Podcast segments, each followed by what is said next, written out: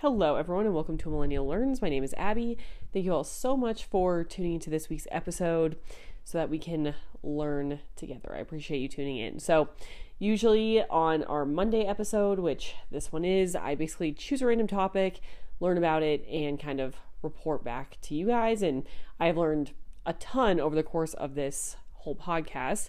Um, today was supposed to be like going over the book of Revelation to finish our Bible in a year, but it is such an involved book, and there are like six month sermon series on that and stuff that I just figured I'm going to give myself a little bit of time to actually go through Revelation and try to figure out what it says and like read all the Bible commentary about it. So that's on pause for just a little bit until I feel kind of comfortable enough to actually recap it in a useful way because I could just go through all the you know 21 chapters or whatever it is and just say exactly what this revelation says but not get into the commentary so much or not really understand what it means. So I don't really want to do that until I fully kind of understand. So we're talking about something different today, as you can tell from the um, title of the podcast. But basically, I have always been curious about submarines and not understanding how they really work. How can they control their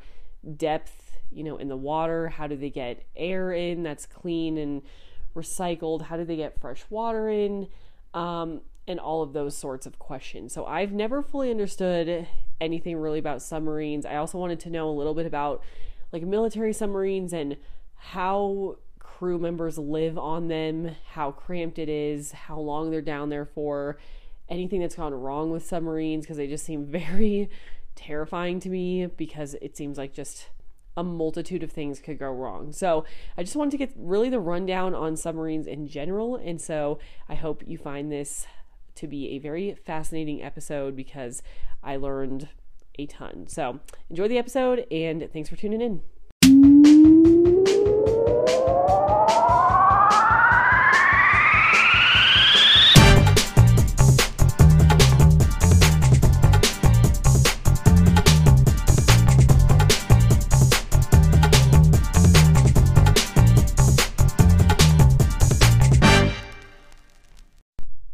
So first things first, we got to talk a little bit about like the mechanics of how these actually work. So I looked up this article from OregonState.edu. It's called precollege.oregonstate.edu. I'll link it below. But it's all about how submarines are able to like control their depth, why they work, and all that. And it was very, very informative. So essentially, a submarine floats or any boat really floats whenever the mass of the water that the boat or submarine is displacing is equal to the mass of the boat. So it's all very mass dependent, and when those equal, the upward force on the boat that the displacement displacement causes is called buoyancy. So you need a certain amount of buoyancy. You need the buoyancy to be equal to the gravity factor for um, you know, to have an equal and opposite reaction so that the boat or submarine will not sink. So if those two forces are equal, the boat will stay where it is in the water or in the ocean. Um, so regular boats, since they're very, you know, I mean, I guess a submarine is rigid also, but a regular boat cannot control or change its buoyancy. It's always the same buoyancy, and so you know, it's always just a constant level, you know, sitting in the water. But a submarine can actually change its buoyancy. And that is how submarines can change their depth in the water is by changing their buoyancy. So submarines can come up and surface for a little bit, then they can decide to go back down, and that is because they're changing their buoyancy. So how do they do that? Basically, I will post a diagram of this. So if you um, need a visual, you can go over to my Instagram or just Google the the diagram of a submarine. But essentially, so at the top there's like a little scope, you know, it's called a periscope. That's what the sailors or the crew can see out of if they are surface and going to go above the water. Then there is the interior where the crew lives and works. It's in the very middle of you know, let's call it a tube that's in the very middle of the tube. So that is where the crew lives. And then all encapsulating that interior part of the tube, of the interior, there are ballast tanks. So there are ballast tanks, I believe, on regular boats, or at least some boats, I think. So I've seen like on Deadliest Catch where if their pumps stop working, these tanks that they have on board for the crab can fill up with water and make the boat sink. So I guess in that, in an unintentional way, the boats are changing their buoyancy by filling up their boat with water, but ideally a boat will have a consistent buoyancy. With a submarine, when they're surfaced, the ballast the ballast tanks are empty. And that's how they're floating because the density of the boat is lighter than the water and so it floats. Now, when they decide that they want to go and be submerged, there are pumps to go fill up the ballast tanks. So they're partially full and they're filling up their, the submarine. It causes the submarine to dive. And when the um, tanks are full, then the submarine is submerged. Okay, so that's like the very basic way that it can change its depth. Its depth is just pumping water into and out of these tanks that are surrounding the interior um, area where the crew lives. Okay, so when they decide to then empty the ballast tanks because they want to go surface, so imagine their submarine is down in the ocean, you know, pretty far down in some cases. There is a lot of pressure on the outside of the submarine. So they can't just like open a valve and let the water pour out from the tanks because the pressure is coming in on them. So no water will come out because there's so much pressure. So they have to have these big pumps that will actually pump out the water from the ballast tanks against the pressure that the ocean is putting on them. So they're pretty big and pretty hefty pumps, and that will empty out the tanks and make the submarine float again. So that is a very simple mechanism that um, can account for the change in depth. Now, the other thing I was a little bit confused by slash concerned by because it seems like again these systems could be fragile if they're not maintained or if anything goes wrong. You know you wouldn't have much time. One of those is oxygen. So oxygen is supplied on board through a bunch of pressurized tanks. There also is sometimes an oxygen generator that can, um, you know, take the carbon dioxide and scrub it and make it into oxygen. Carbon dioxide is removed with the help of soda lime scrubbers. So this is very common with like respirators or other kind of diving equipment. The chemical reaction between the soda lime chemicals removes the CO2 and makes the air fresh. So there's like these air recirculating systems on board. And so that is how they have enough oxygen to survive an extended period of time in a completely closed cabin. Um, also, there are dehumidifiers on board. I didn't even think of this, but once this article brought it up, I was like, yeah, that makes a lot of sense because there are a lot of people in this submarine, which is a very, very close space. They're all like, you know, just sweating and breathing and living, and you, you, um, put out water, you like breathe out water, you perspirate. And so, if you are in this extremely closed, sealed off space, you're going to have extra moisture and perspiration everywhere. So, dehumidifiers are very important so that all the excess moisture doesn't condense on things and ruin the equipment and things like that. This is also very important in space. Um, I believe there was like some movie, I think, where they were in space and the moisture was like really starting to condense on things and like gonna ruin equipment and stuff. So I, if that was not just a movie um, exaggeration, I think this is also quite the concern in space as well as on submarines. Okay, and then drinking water. I had it in my mind that desal- the desalination process was very time consuming, I guess, and complex and expensive. but it is necessary to have that on a submarine because it's just not going to be practical to have all your drinking water for, you know, six months at a time on your submarine. It just takes up so much space. It's so heavy, all of that. So, what happens for drinking water is there is a mechanism on board that takes in a certain amount of seawater, it heats it up into a vapor, and then that basically separates the pure unsalinated water from the salt, cools it down, and it's pumped into the submarine as drinking water. So this leads to a lot of um, kind of rules on board about the consumption of fresh water because there is kind of a limited amount. This process does take some time.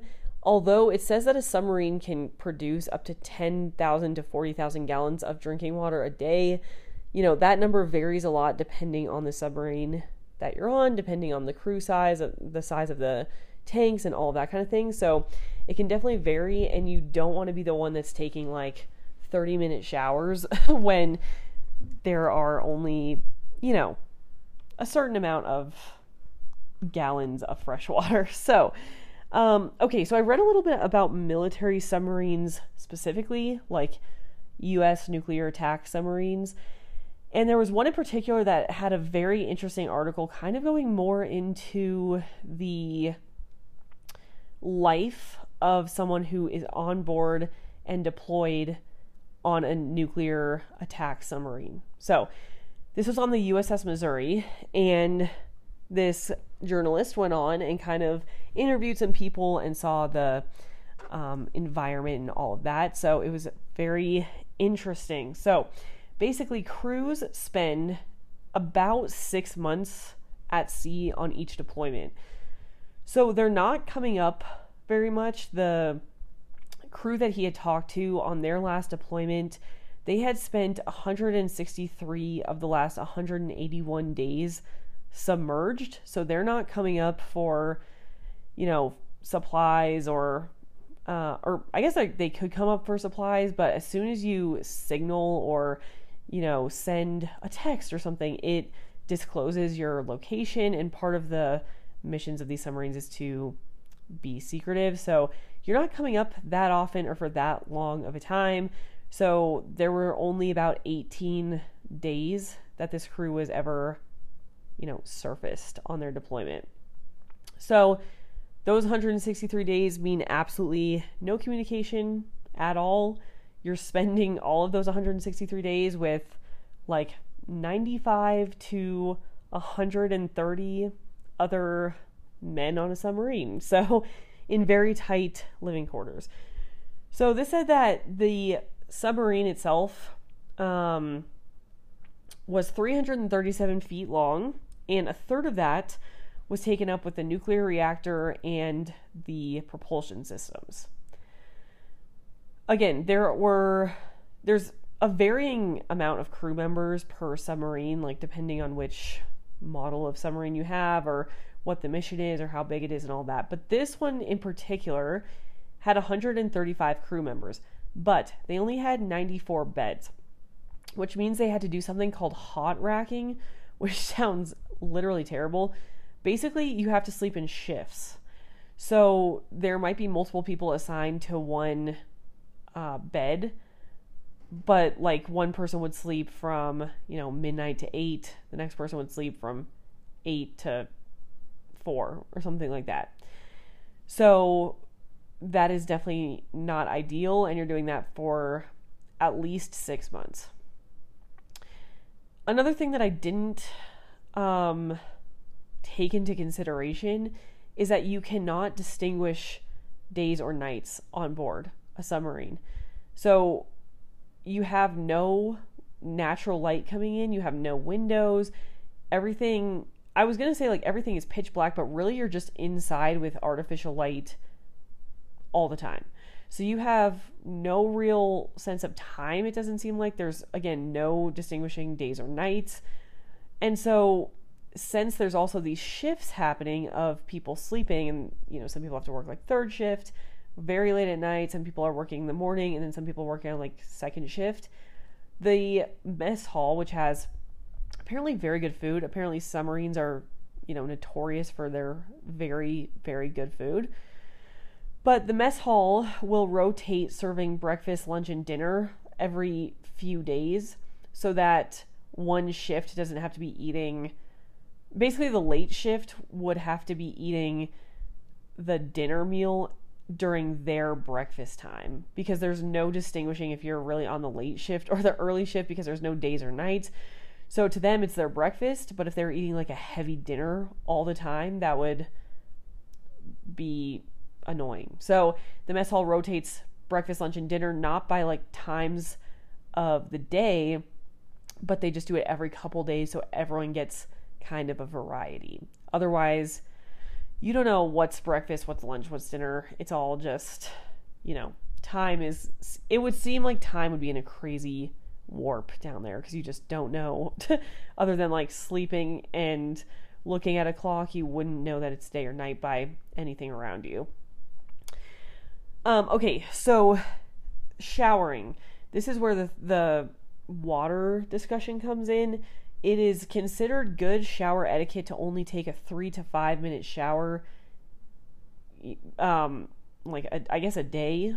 Whenever you take a shower, it should only be for three to five minutes, because the big deal on board a submarine is the water runtime and the cycling of dirty water for clean water and you always want you don't want to be the one that uses all the clean water. The other huge rule, it seems from reading this article, is no one can slam a door. You are not allowed to slam a door at any time because on a submarine, again, because there's no like days, nights, people are shifting around and um, sleeping at all different times. It is just assumed that someone is sleeping at all times. There are a group of people sleeping no matter what hour of the day you're on. And so if you slam a door, you're waking someone up. There's also only one washer and one dryer on board, so clean clothes are not a given. They're more of a luxury. If you can, you know, if you can get your clothes washed, it's kind of rare. There's 135 crew members and one washer and one dryer because they just don't have the space. And then this article also says the the favorite pastime, you know, some people will play on their phones or I mean, with no service, they can only play like mobile games that can be played offline or um, there were a couple other little games that they could play, but the favorite pastime, at least of the USS Missouri, was cribbage. A lot of people in their free time uh, play cribbage, which I love and I thought was really cool. Okay, so that was kind of the day to day life of someone on a submarine or some of the rules, but I wanted to look a little bit into like who thought of a submarine? How did it come about? Because it seems like extremely, extremely risky to even suggest the idea of taking this, you know, vehicle. And at some point, there was like the first submarine taking this vehicle, submerging it underwater, and saying, hey, let's get 135 people to get into this thing. And we'll just go around with a nuclear reactor on it and, you know, fire weapons at other other countries. Um, so I wanted to know the evolution about how a submarine actually came about. So on thoughtco.com, there's a great article about the timeline or the evolution of submarine design. So it gives you a nice timeline of what submarines looked like through the years. So let's start with the very first submarine. Okay, so the very first submarine was created in 1578. It was drafted by a man named William Bourne. It never actually got built, it was only ever drawn. But basically, his design was based on you know, ballast tanks, which are on present day submarines, so very smart. Um, so his design was based on these tanks, which could be filled to submerge and evacuated to surface. So this is definitely the framework and groundwork of all of today's modern submarines. So that guy was way ahead of his time. Okay, then in 1620, a man named Cornelius Drebbel, who was Dutch, he built an oared submersible, he called it. So it had like oars like a boat, but you could submerge it in the water. So His submarine design was the first to address the problem of air replenishment while being submerged. It doesn't go into a lot of detail about how it, you know, addressed that problem, but his did address it at least. Okay, and then in 1776, so right as the Revolutionary War is starting, this man named David Bushnell builds a one man, human powered turtle submarine, he called it. The colonial army attempted to sink the British warship named the HMS Eagle with the turtle submarine. So it wasn't actually successful, but this was like the first attempt.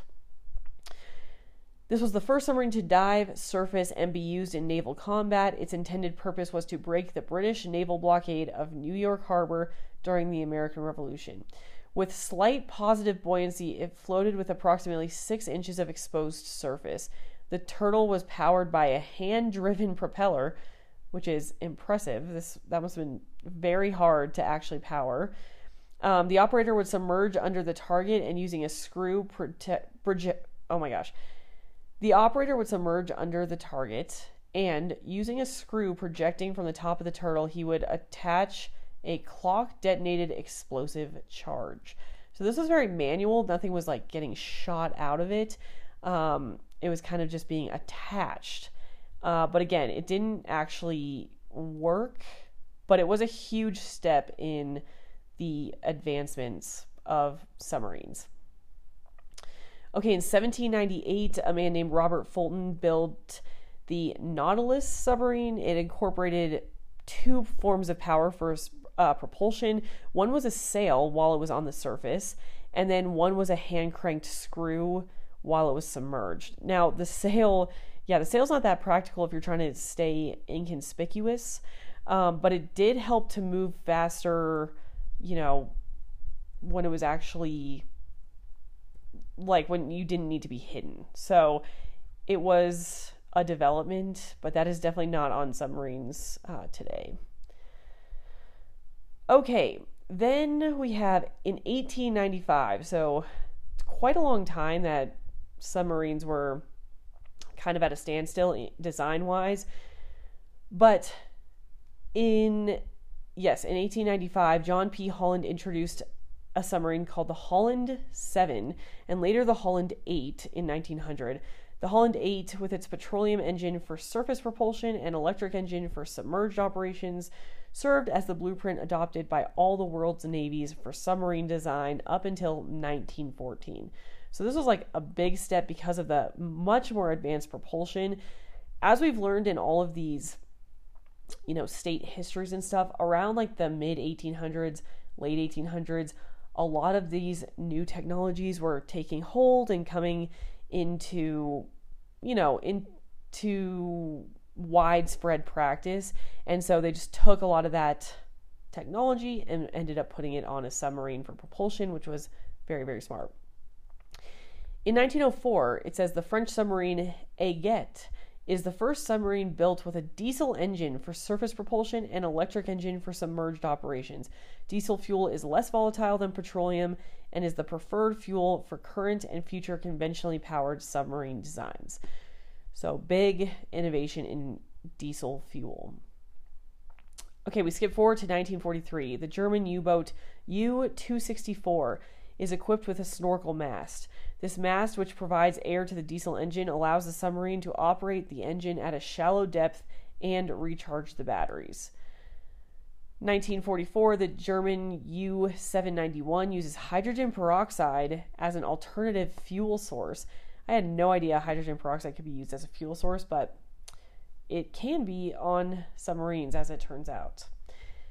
1954, the U.S. launches the USS Nautilus, which is the world's first nuclear powered submarine.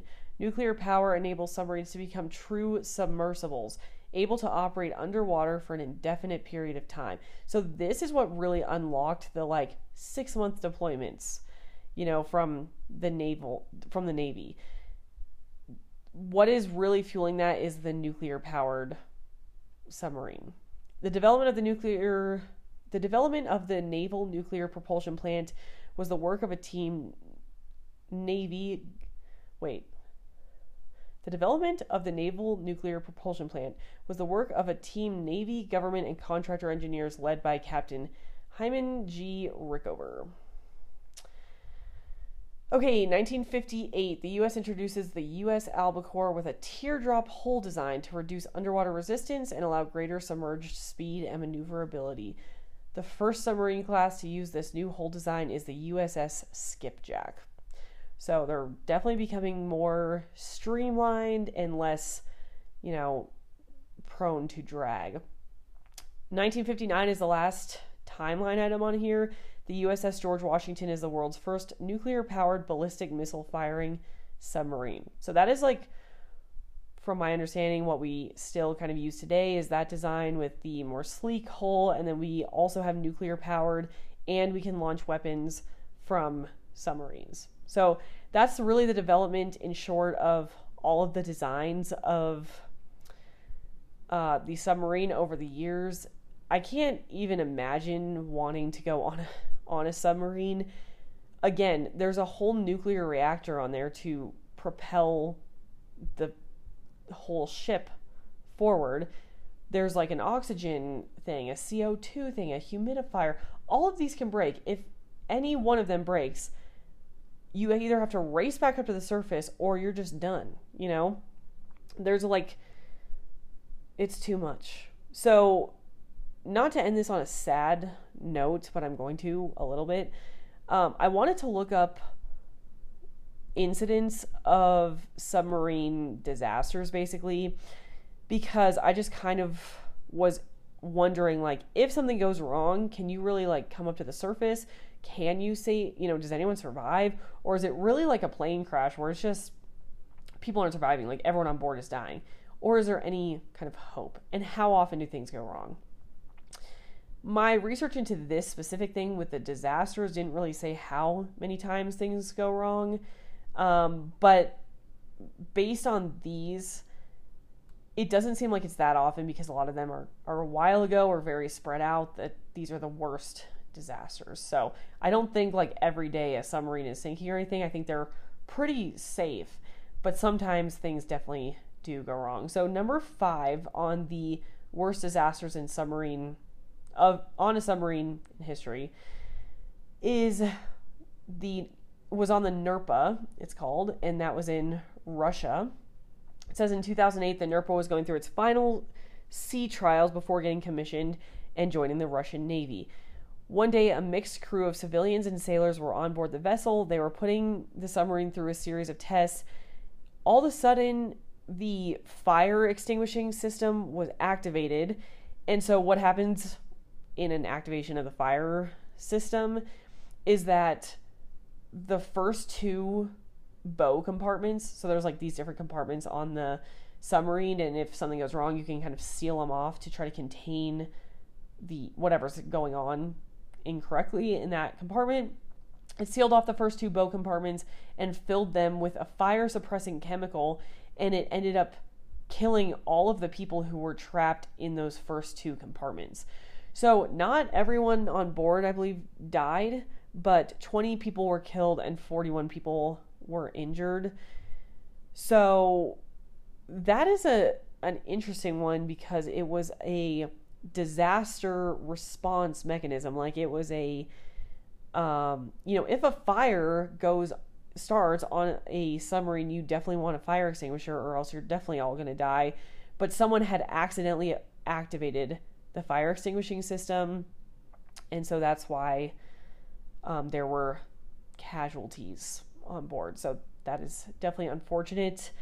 Um, but interesting because I always thought of like if a submarine went wrong, it would be like some part exploded or water leaked in or the whole thing like snapped in two or something. But you never really think about it as sort of a planned response system, is what ends up um, being a disaster. So. The next one is the ARA San Juan. This was in Argentina, and in 2017, it went missing during a trip from one port to another. It was a routine trip.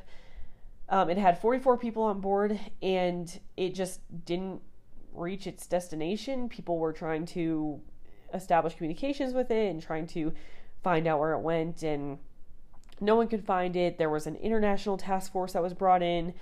Um, no one was able to find it. But the British, who were actually rivals of the Argentinians because of the Falklands War of 1982, but even they sent a specialized unit to help try to find the submarine. But um, it took a year for the search and recovery forces to find the submarine, and they found it at the bottom of the ocean.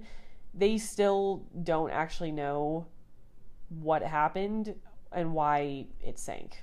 I don't think they've ever found that out. So that's a little bit nerve wracking. Okay, the third one is the KRI Nanggala. This was an Indonesian submarine and it went missing during a training exercise. This says last week, but this is, I'm assuming, an old article. Let me see when, what year. So 2021. So that one went missing in 2021 during a training exercise. Again, it failed to make contact. There was a deep sea dive uh, 60 miles off the coast of Bali, and after that, no one had heard from it. It says, according to the Indonesian Navy, the submarine was scheduled to live fire its torpedoes during a training event. First, sonar and then deep sea remotely piloted vehicles showed that the Indonesian submarine suffered catastrophic damage when firing a torpedo. It broke up, like the whole submarine broke up its in three parts, and all 53 men uh, sunk and died in the bottom of the ocean. So it's a risky, definitely a risky business being on a submarine. Okay, the Chang Cheng, Chang Cheng, so C H A N G C H E N G 361. That was a Chinese submarine. In 2003, a fishing trawler found the Ming class submarine sailing peacefully just above the waves close to North Korea. The Chinese fishermen tried to make contact with the submarine but failed. It continued to float aimlessly until other warships arrived and discovered that all of its 70 crew members were dead. The Chinese Navy was unaware that it had gone missing and that there was an emergency because it was participating in an exercise that simulated realistic battlefield conditions in which subs might not surface and make comms for days, even weeks, depending on their class, for fear of being compromised. An investigation revealed that the engine had failed to shut when the submarine submerged and used up all the oxygen.